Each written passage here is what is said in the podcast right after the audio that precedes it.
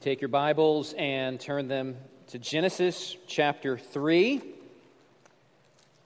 Genesis 3, as we continue our sermon series through Genesis called Foundations.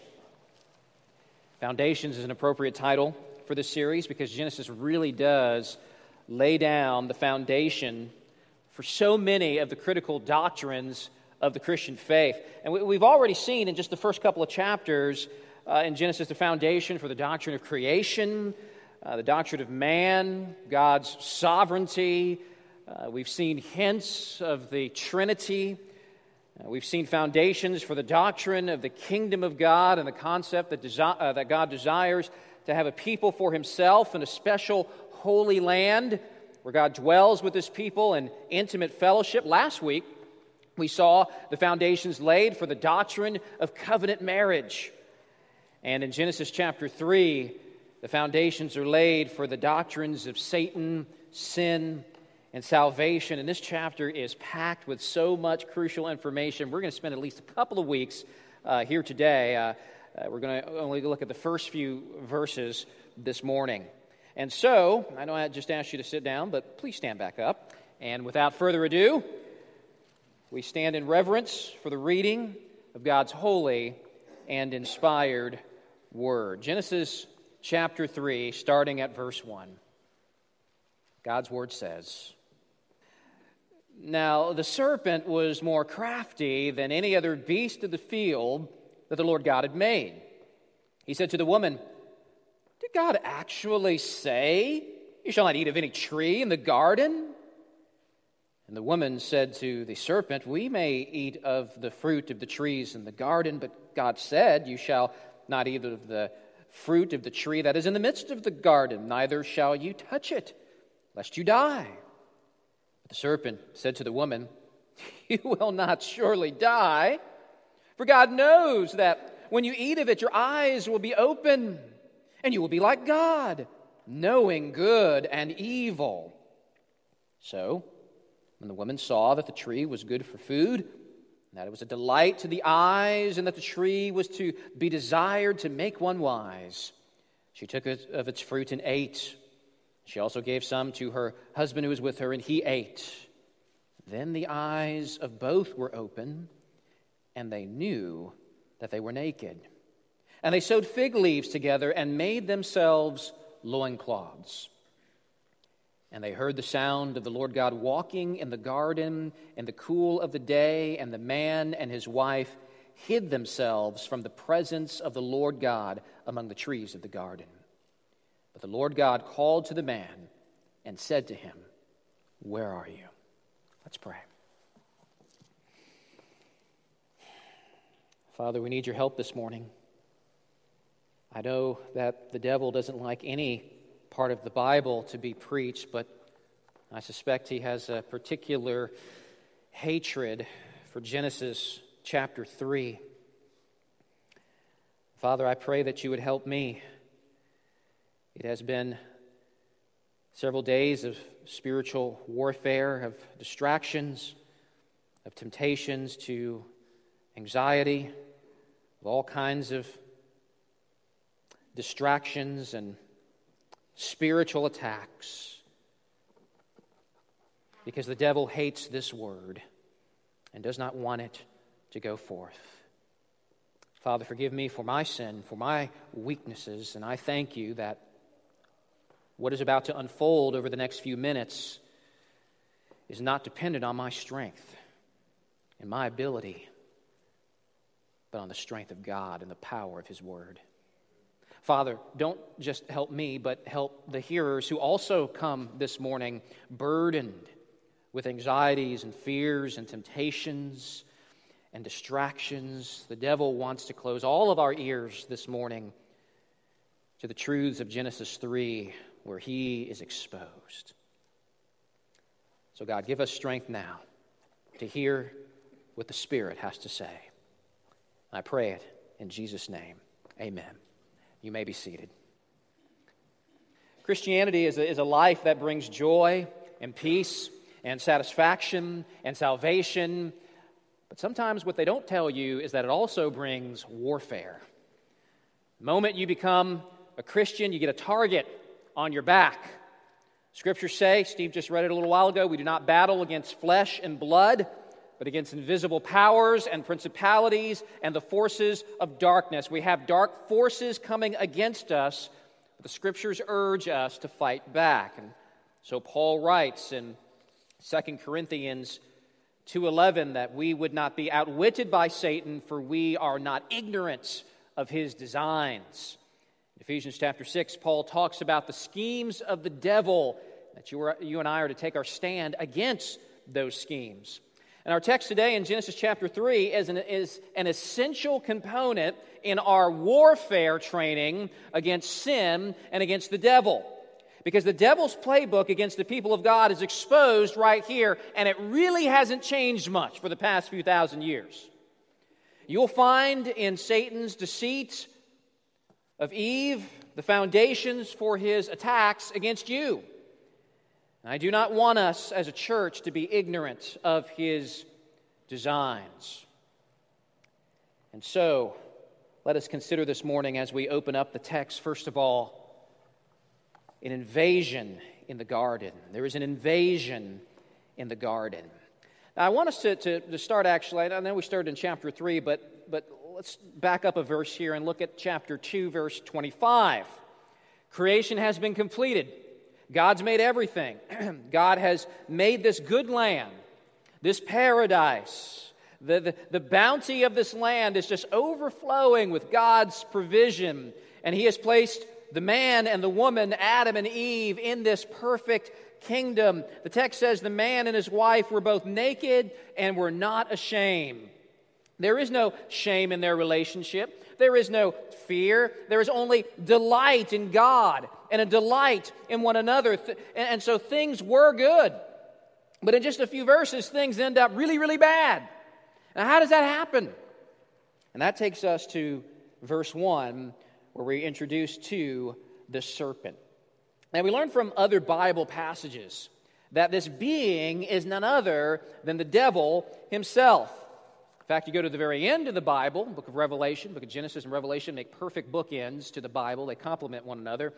And Revelation chapter 12 depicts the devil again as a reptilian, serpentine figure, but now the snake has swollen to enormous proportions, and he is a gigantic terrifying, devouring, ravaging dragon. The Apostle John identifies him as that ancient serpent who is called the devil and Satan, the deceiver of the whole world.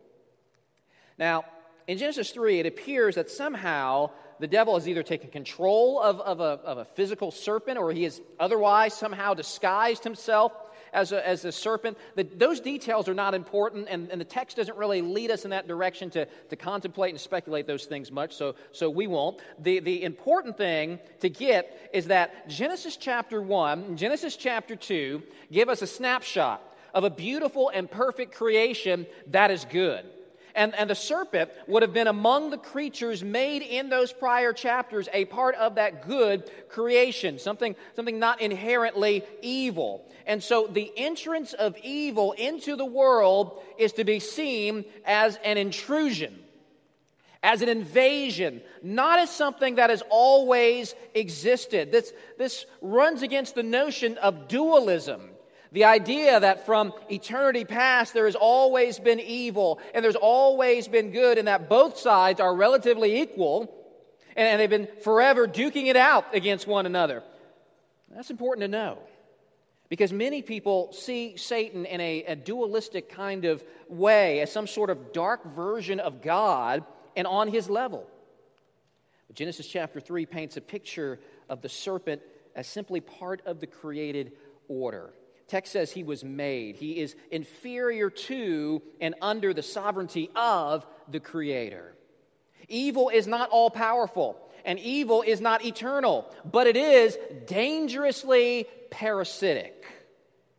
Scripture teaches later on that Satan was a good angel gone bad. Genesis 3 tells the story of a world gone bad and good people gone bad. Evil, like a parasite, latches on to that which is good, seeking to twist and pervert it. That means that humanity and the world as it is today are actually not in its natural state, but in an unnatural condition. Sin has polluted and spoiled the perfection of creation. So the story starts with an outside invasion coming into the garden, which then leads to warfare in the garden. And the serpent launches an attack on Eve, and his war strategy really unfolds in, in, in three phases. And, and the first phase is to cast doubts on God's faithfulness and God's word. Look at verse 1. The serpent says, Did God actually say, You shall not eat of any tree in the garden?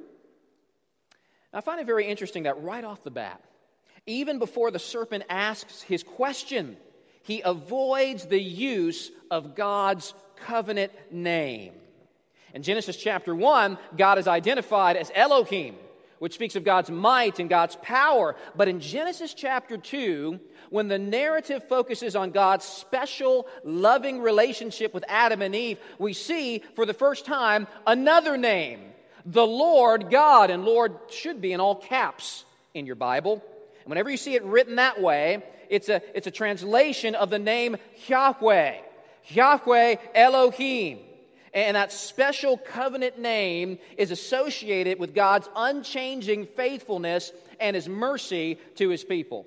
And, and in Genesis 2, we are introduced to that name in the context of the abundant, lavish, and rich blessings that God, in his love for Adam and Eve, are providing for them. But when the serpent comes on the scene, suddenly the name Yahweh disappears. The serpent only refers to God as Elohim, as if he is keeping God distant and at arm's length. As if he doesn't want to speak of God in terms of his faithfulness and his goodness. He doesn't want to remind Eve of that. And sadly, Eve imitates the serpent's speech. She herself follows the serpent's lead and refers to God simply as Elohim. And this seems to be a very subtle way that Satan is already leading, down, leading Eve down a dangerous path in bit by bit increments. That's what this whole, this, this whole story is about how, how, how he leads her along step by step, little by little. I'm reminded of C.S. Lewis's book, uh, Screwtape Letters, fiction book, but in there you've got the chief devil uh, what is his name? Uh, it's um, Screwtape. and, he, and he writes to Wormwood. And, and Wormwood is like a junior demon, and he's giving him, giving him advice on how to trip up humanity and ensnare people in sin. And he says, the safest road to hell is the gradual one, the gentle slope, soft underfoot, without sudden turnings, without milestones without signposts. And so Satan begins his work suddenly, and the shadow is beginning to be cast on the faithfulness of the covenant God.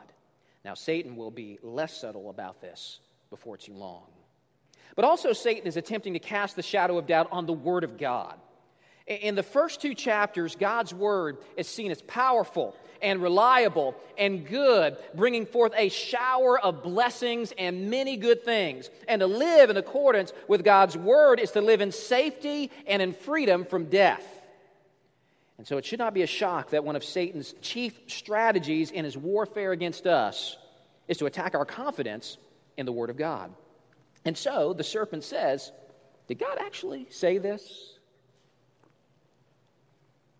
And in this seemingly innocent question, Satan is smuggling in the notion that God's word is to be subject to man's judgment. And that's a very dangerous place to be. What's more, the serpent is leading Eve to question not just the, the content of God's word, but the wisdom of what he has said. Really, Eve? Is that indeed what God said? Surely not. That doesn't make any sense. Come on now, be reasonable. Now, the devil continues to attack in the exact same way today. Did God really say that in His Word? Uh, did, did, do you really believe that God has said that people should not have sex before marriage? Really? Is that what He said? Uh, did God really say that marriage is exclusively between one man and one woman? Oh, you've got to be kidding me. How can you be so backwards and so unsophisticated as to just blindly believe what God's word says? How can you put your confidence in God's word alone?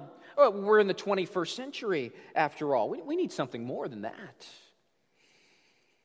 Not long ago, a major preacher in a major church right here in the Atlanta area, if I said his name, almost all of you would know who he is. In a recent sermon, he, he poo pooed the idea that the Bible should be the foundation of our faith. He actually made fun of the notion that we would say, God says it, I believe it, that settles it. He says that though the song, Jesus loves me, this I know, for the Bible tells me so, that, that maybe that's good for kids, it's not good for adults, and we don't want to rest our whole weight on something just because the Bible tells us so.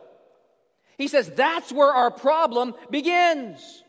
That's a pastor talking.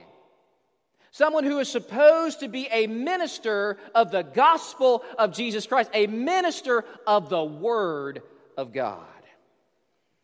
And my concern is that thousands of people are going to listen to that sermon and they're going to minimize or even discard the only weapon that believers have to defend themselves against the schemes of Satan. When Paul writes to the Ephesian church and teaches us about engaging the devil in spiritual warfare, he gives us just one offensive weapon to fight back with, and that's the Word of God. Paul calls it the sword of the Spirit. Author of Hebrews says that it is sharper than a two edged sword. And the Word of God is not just for believers. 2 Timothy 3 says that the Scriptures make one wise for salvation. 1 Peter 1 says people are born again through the Word of God. Romans 10 says that faith comes by hearing, and hearing by the Word of Christ. And Jesus elsewhere speaks of the Word of God as beneficial to all. He says in Matthew 7 Everyone then who hears these words of mine and does them will be like a wise man who built his house on the rock. And everyone who hears these words of mine and does not do them will be like a foolish man who built his house on the sand. And how do we know the words of Jesus? We know them from the Bible. And it is unbelievable to me that any preacher would seek to disarm us in such a way. To remove from our arsenal the sole weapon that we have to take on the serpent and the powers and the principalities that are, that are coming against us. And so we find that today, just like in the garden, the battle for the priority of the Word of God is waged in subtle ways, and even churches fall for it. The serpent says, Has God really said? And we say, Well, maybe he did, and maybe he didn't. And then we find ourselves standing in judgment of the Word of God. And, and like Eve, we then fall into the clutches of the serpent. Phase one of Satan's battle plan, casting doubt on God's word and God's wisdom. Phase two, downplaying God's generosity and kindness. Again, verse one, did God actually say, You shall not eat of any tree in the garden? Notice Satan's trick. There is a distortion of God's word here. And the nature of the distortion is to twist God's word backwards. Did God really say, You shall not eat of any tree in the garden? Now, is that what God actually said? No. Not, not, that's not even close to what God actually said. God actually said virtually the opposite. You go back to Genesis chapter 2, verse 16 to see what God said. God said, You may surely eat of every tree in the garden, but of the tree of the knowledge of good and evil you shall not eat. And so we must consider the serpent's question against the backdrop of all of Genesis chapter 2, which focuses on the incredible goodness and kindness and generosity of God. He has lavishly poured out an overflowing bounty of provision on Adam and Eve in this garden of delight.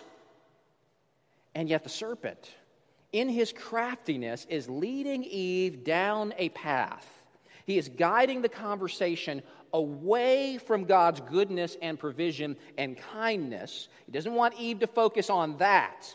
He wants to minimize the abundant provision of God, and he wants her attention to be fixed on the prohibition.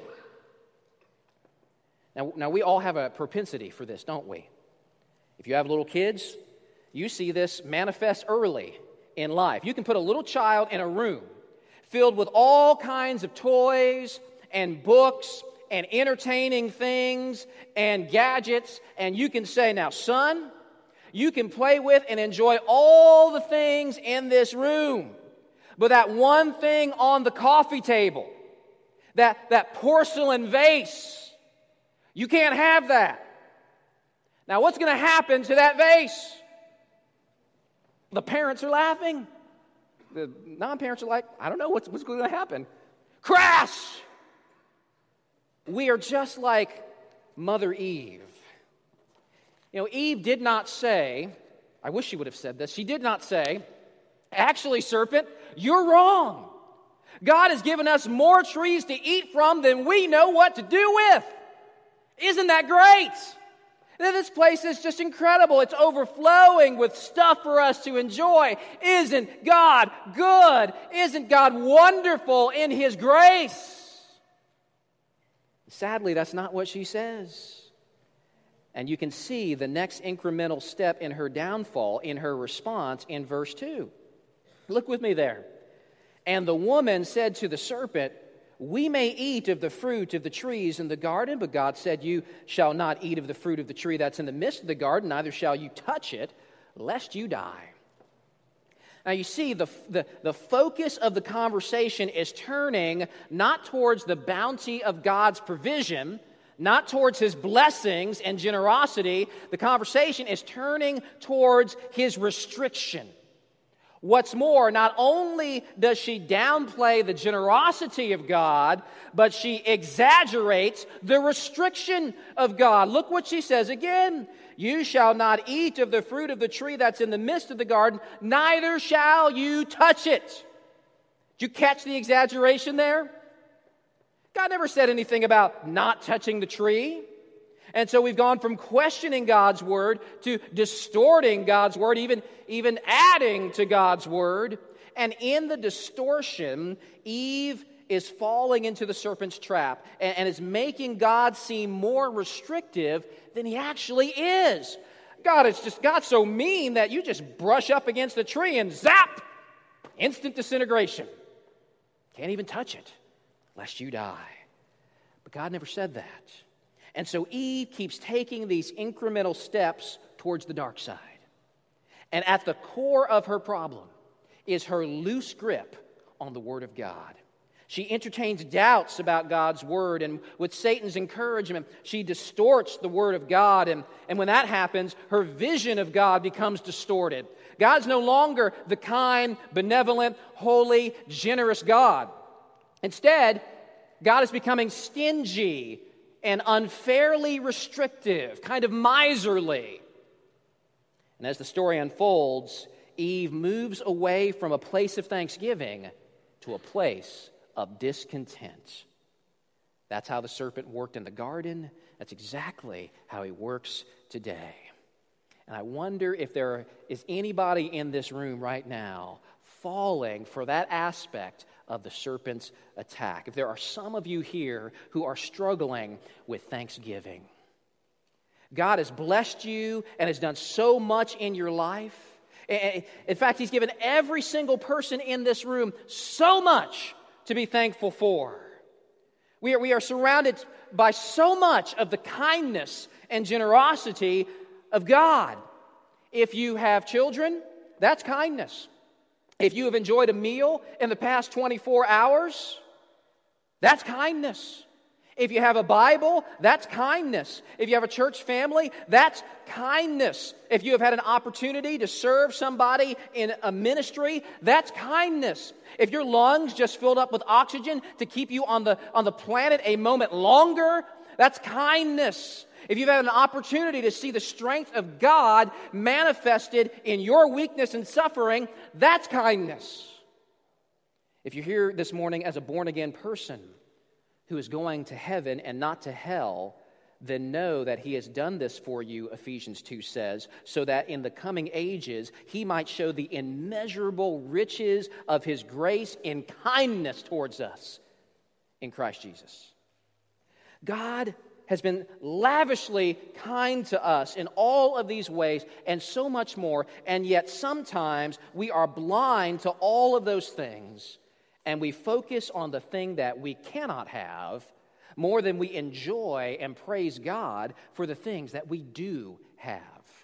Sometimes we are bitter and we are depressed and we are angry about those things that God is withholding from us, and we begin to believe that God is not kind but that he is overly restrictive. And that attitude pushes out thanksgiving and gratefulness. And when that happens, be warned, for we have given the devil a powerful foothold in our lives. Indeed, a lack of thanksgiving is the doorway to idolatry. As Paul writes in Romans chapter 1 For although they knew God, they did not honor him as God or give thanks to him. And then what do they do instead? They exchange the truth about God for a lie. And what's the lie? The lie is that there is something better for you than what God has for you. That if you want real freedom, you've got to get God out of the picture. That's where all this is headed in Genesis 3. Phase one of Satan's battle plan, casting doubt on God's faithfulness and God's word. Phase two, downplaying God's generosity and kindness. And phase three, denying God's judgment and sufficiency. Verse four The serpent said to the woman, You will not surely die. So we've moved from doubting God's word to distorting God's word to now just flat out denying God's word. And, and it's interesting the first doctrine to be boldly denied in recorded history is the doctrine of judgments.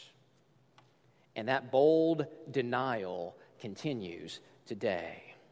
The serpent's seductive voice is hissing, You shall not surely die. That, that, that voice is ringing as loud as ever in the hearts and minds of people everywhere.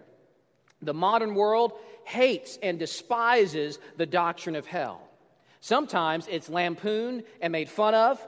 Other times the doctrine is, is softened. Uh, sometimes the doctrine is just plain avoided. There, there are churches that won't talk about hell because it's uncomfortable and it scares people away. Well, Jesus is all about accepting people and not judging, people say. And yet, it is Jesus Christ Himself who says that if you disregard Him, then you must depart from Him and go where? Into the eternal fire prepared for the devil and his angels. The serpent conceals the judgment from Eve, but he does more than that.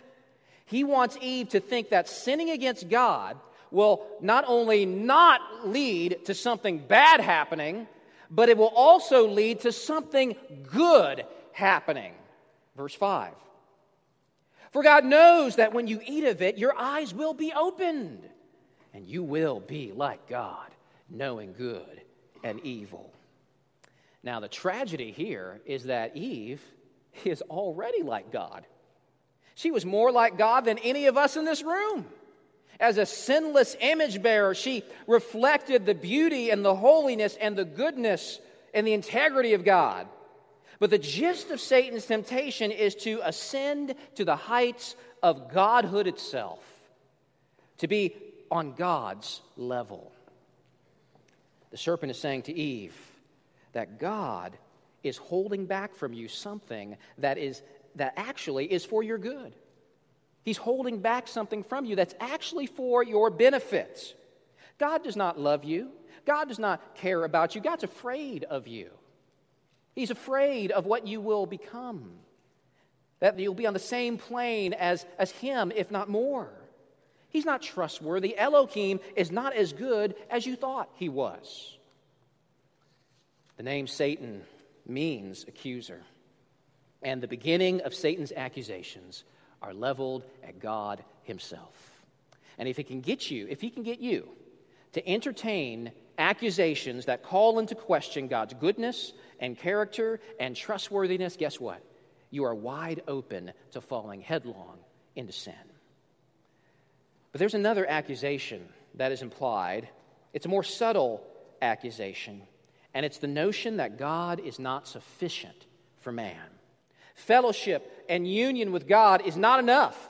God is not sufficient to satisfy you and give you what you really need. You must reach past God and grab something else to fully have life and pleasure and satisfaction and meaning. And every time you are tempted to sin, I'm talking about you now, not just Eve. Every time you are tempted to sin, I don't care if it's a temptation to pride or porn, if it's anger or anxiety. At the core of the temptation is the sufficiency of God. Is His word sufficient? Are His ways sufficient? Is His very being sufficient for all of your needs? And my beloved brothers and sisters, Whenever you and I willfully sin against God, we answer that question with a resounding no. We say God is insufficient for this moment, for this time, for this situation. Maybe God is what I need most of the time, but not right now. Not in this moment. I know those ugly words usually don't go through your head when you sin, but that is exactly what you and I are doing when we sin. We are denying the sufficiency of God for our life. And at the, at the root of the test of the tree of the knowledge of good and evil is whether or not Adam and Eve will trust what God says is good and bad, right and wrong, or whether they themselves will abandon the wisdom of God and they determine what is good and what is evil apart from God. When God says, This is the path to take, and we turn around and go a different way, we have rejected God's notion of good and evil. We try to become sovereign instead of God. And therefore, sin at its root is, as D.A. Carson says, the de-godding of God.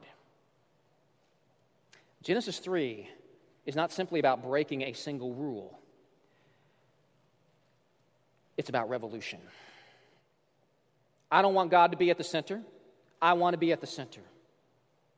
And so we've seen an invasion in the garden, which leads to warfare in the garden, which leads to defeat in the garden. By now, Eve has spent so much time listening to the lies of the devil, she becomes tantalized by sin. She really believes this is what she needs. And so, verse 6 when the woman saw that the tree was good for food, and that it was a delight to the eyes, and that the tree was to be desired to make one wise, she took of its fruit and ate. And so she has joined Satan in revolt against God. Now, what about her husband? Where, where has he been the whole time? And sometimes people think about the story and they regard Eve as this evil woman who somehow deceives poor innocent Adam into eating the fruit. Steve and I were laughing about this the other day. Like, like Adam is, is out somewhere just minding his own business. He is, Adam is just innocently, piously worshiping the Lord. And suddenly, just Eve shows up and says, Hey, Adam, try this. And, and Adam starts eating the fruit, and then suddenly he realizes it's the forbidden fruit, and he's like, No, Eve, what have you done? But that's not how it went down. Look again at verse 6. Every word here is important. She took of its fruit and ate, and she also gave some to her husband who was with her, and he ate. Friends, to me, this is the saddest and most pathetic part of the whole story. We are given the picture of a husband who is totally passive, who has totally failed himself, his wife, and his God. New Testament gives us some interesting insight in 1 Timothy chapter 2. Uh, the Apostle Paul writes that Adam was not deceived, but the woman was deceived. Now, isn't that interesting? They both sinned, they both did wrong, but Paul is harder on Adam. He wasn't deceived. He, more so than his wife, understood exactly what was going on. Adam knew this was a revolution against God, against a kind and generous and loving and trustworthy God. Maybe Eve fell for the lies and began to believe things that were not true of God, but Adam was clear headed and clear thinking in this. As, as he's standing in the background, letting his wife engage this dangerous enemy like a coward, he knew exactly what was going on, and he didn't lift a finger to stop it. And so now the world is plagued with sons of Adam who are passive husbands, hating their wives and not properly leading them spiritually and building into their life as they should. And I've been guilty of that too. Adam was the one who had received direct revelation from God in Genesis chapter 2. Eve did not. Adam was to be, in a sense, the first prophet, responsible for passing on and upholding the Word of God. It was his responsibility to confront and contradict the serpent in a prophetic role and say, You say this, serpent, but thus saith the Lord. And as for me and my house, we will serve the Lord. But Adam does not do that, he fails as a prophet. Adam was also charged to be a priest in the garden temple. Chapter 2 says that Adam was to work, literally to guard, to guard and keep the holy sanctuary of Eden. And instead of crushing that little skull, that little snake skull when he saw it, Adam instead allows impurity to invade the temple, and he allows he and his wife to fall into sin and spiritual uncleanliness. Adam has failed as a priest. Adam was also charged with kingly dominion over creation. He was to rule over creation and have dominion over the world and have dominion over the animals as God's vice regent. And yet, instead of having dominion over the beasts, here Adam allows himself and Eve to be placed underneath a serpent, following its lead. Adam has failed as a king. And whereas the garden was full of life and joy, Adam's failure has unleashed pain and death. Sin, like a spiritual virus, has corrupted all of creation. Romans chapter 5 verse 12 says therefore just as sin entered into the world through one man and death through sin so death spread to all men because all sinned. And a few verses later it says by the one man's disobedience the many were made sinners. And at this point in the story Adam deserves to be immediately cast by God into the eternal fire of hell and incinerated for his treachery against God. But the story plays out to the first time reader in a somewhat unexpected direction. Verse 7 The eyes of both were open. They knew that they were naked. They sewed fig leaves together and made themselves loincloths. That signifies the sense of guilt and shame that sin brings. And then verse 8 and they heard the sound of the Lord God walking in the garden in the cool of the day. And the man and his wife hid themselves from the presence of the Lord God among the trees of the garden. God is coming after them, and I can't blame them for hiding. But God is not coming to smite them off the face of the earth. In fact, notice what God is called in verse 8. Look what name finally returns to the narrative. It says they heard the sound of the Lord God, Yahweh Elohim. The faithful, merciful covenant God has come. That name was gone during the entire conversation between Eve and the serpent, but we are reminded now of a God who, yes, hates and judges sin, but nevertheless loves to lavish mercy on undeserving rebels. And even now, in God's response to their sin, we are given a clue to God's good intentions. He opens his mouth, God opens his mouth and speaks a word with his voice. The same voice that shapes galaxies, that same voice uh, can speak just a word, and Adam would be totally destroyed in an instant. But he does not speak that word.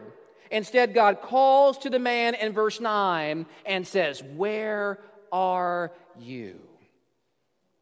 And in that moment, we catch a glimpse of something very important that is further developed later on in the Bible is that man in his sin hides and runs from God. And if man is to be saved, God must come after man. Only through God's initiative can man's relationship with God be restored. Man severed the relationship with God by trying to rise up and become God. And as the Bible story unfolds, we discover that God restores the relationship by stooping down and becoming a man. In the Gospel of Luke, chapter 3, we see the genealogy of Jesus Christ. Most people skip genealogies. Don't do that.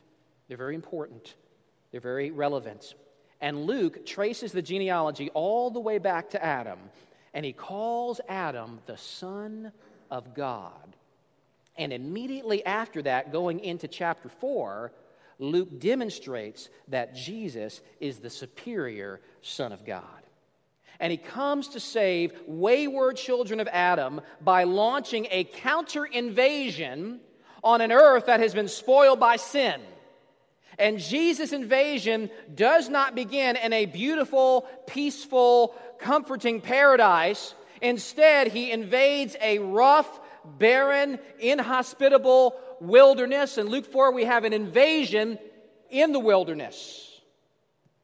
And in Luke chapter 4, verses 1 and 2, it says, Jesus was led by the Spirit in the wilderness, being tempted by the devil. In Eden, the aggressor and the initiator of the conflict was the devil. But here in Luke 4, the aggressor is Jesus as the Spirit leads him into the wilderness to face the devil. And while Adam was surrounded by all the comforts and food of paradise, Jesus had no food. Verse 2 says he ate nothing for 40 days and he was hungry. This isn't a casual spiritual retreat. What we have going on here is warfare in the wilderness. And so in Luke 4, verse 3, the devil comes to him and says, If you are the Son of God. Now, at the end of chapter 3, Adam has just been identified as the Son of God. But immediately in chapter 4 now, the devil comes to Jesus. If you are the Son of God, command this stone to become bread. Once again, the attack revolves around food. It revolves around trusting in the provision of God.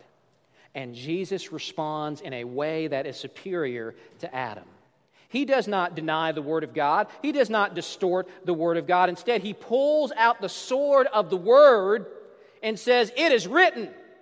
In other words, the Bible says, God says, Man shall not live by bread alone, but by every word that comes from the mouth of God. Jesus does not mess around. Satan launches three temptations, and every time Jesus comes back declaring the pure, powerful, unadulterated, unfiltered Word of God. Because unlike Adam, Jesus trusts in and relies on and declares the Word of God. He is the perfect prophet. And in the next temptation, in, in, Luke 4, verses 4 and 5, Satan offers Jesus the kingdoms of the world if Jesus would but worship the devil. And unlike Adam, Jesus demonstrates himself to be the perfect priest, preserving the purity of worship. When he answers the serpent, it is written, You shall worship the Lord your God, and him only shall you serve. And in the third temptation, in Luke 4 9 through 11, Satan tempts Jesus to abuse his kingly authority by throwing himself down from the top of the temple, forcing his servant angels to come and rescue him. But Jesus responds, It is said, You shall not put the Lord your God to the test. Jesus knew that although he had kingly authority and power, he did not have the right to exercise that power outside of the Father's will. Indeed, the whole life of Jesus is a life of one who is not grasping for power, grasping for godhood like Adam and Eve, but instead his life is defined by great humility. And so while Adam is defeated in the garden, Jesus experiences triumph in the wilderness. John Calvin writes that the Son of God voluntarily endured the temptations and fought, as it were, in single combat with the devil, that by his victory he might obtain a triumph for us. And so, Romans chapter 5 tells us that therefore, As one trespass led to condemnation for all men, so one act of righteousness leads to justification and life for all men. For as by the one man's disobedience the many were made sinners, so by the one man's obedience the many will be made righteous. And Jesus' obedience that leads to sinners being made righteous is climaxed in his final hours while Adam raised a defiant fist at God in the Garden of Eden and said to God, My will be done, plunging the world into death, Jesus Christ bows his head low before God in another garden, the Garden of Gethsemane, and says, Not my will, Father, but yours be done, opening us up to the path of life. And so Philippians 2 tells us that Christ Jesus though he was in the form of God, did not count equality with God a thing to be grasped, but emptied himself by taking the form of a servant, being born in the likeness of men. And being found in human form, he humbled himself by becoming obedient to the point of death, even death on a cross. It is on that cross where Jesus died that God's wrath towards sinners is satisfied. And so now, for all who turn away from their sins and by faith turn to Jesus, it can be truly said, You will surely not die. Adam tries to rise up for his own sake and be Lord, and he is humbled. Jesus stoops down low for the sake of his people, and what happens? Therefore, God has highly exalted him and bestowed on him the name that is above every name, so that at the name of Jesus every knee should bow in heaven and on earth and under the earth, and every tongue confess that Jesus Christ is Lord to the glory of God the Father. Where Adam fails, where you fail, where I fail, Jesus comes and triumphs on behalf of all who place their hope in the perfect prophet, the perfect priest, the perfect king, the true and better Adam, the superior Son of God. Praise his name. Let's pray. Father in heaven, thank you so much that you responded to the invasion of the serpent with a counter invasion and sent your Son into the world to rescue your people from the clutches of the serpent. Father, for those of us who are believers, I pray that you would help us to be a thankful people, overflowing with thanksgiving and, and gratitude for the, the incredible abundant provision that you have given us in Christ.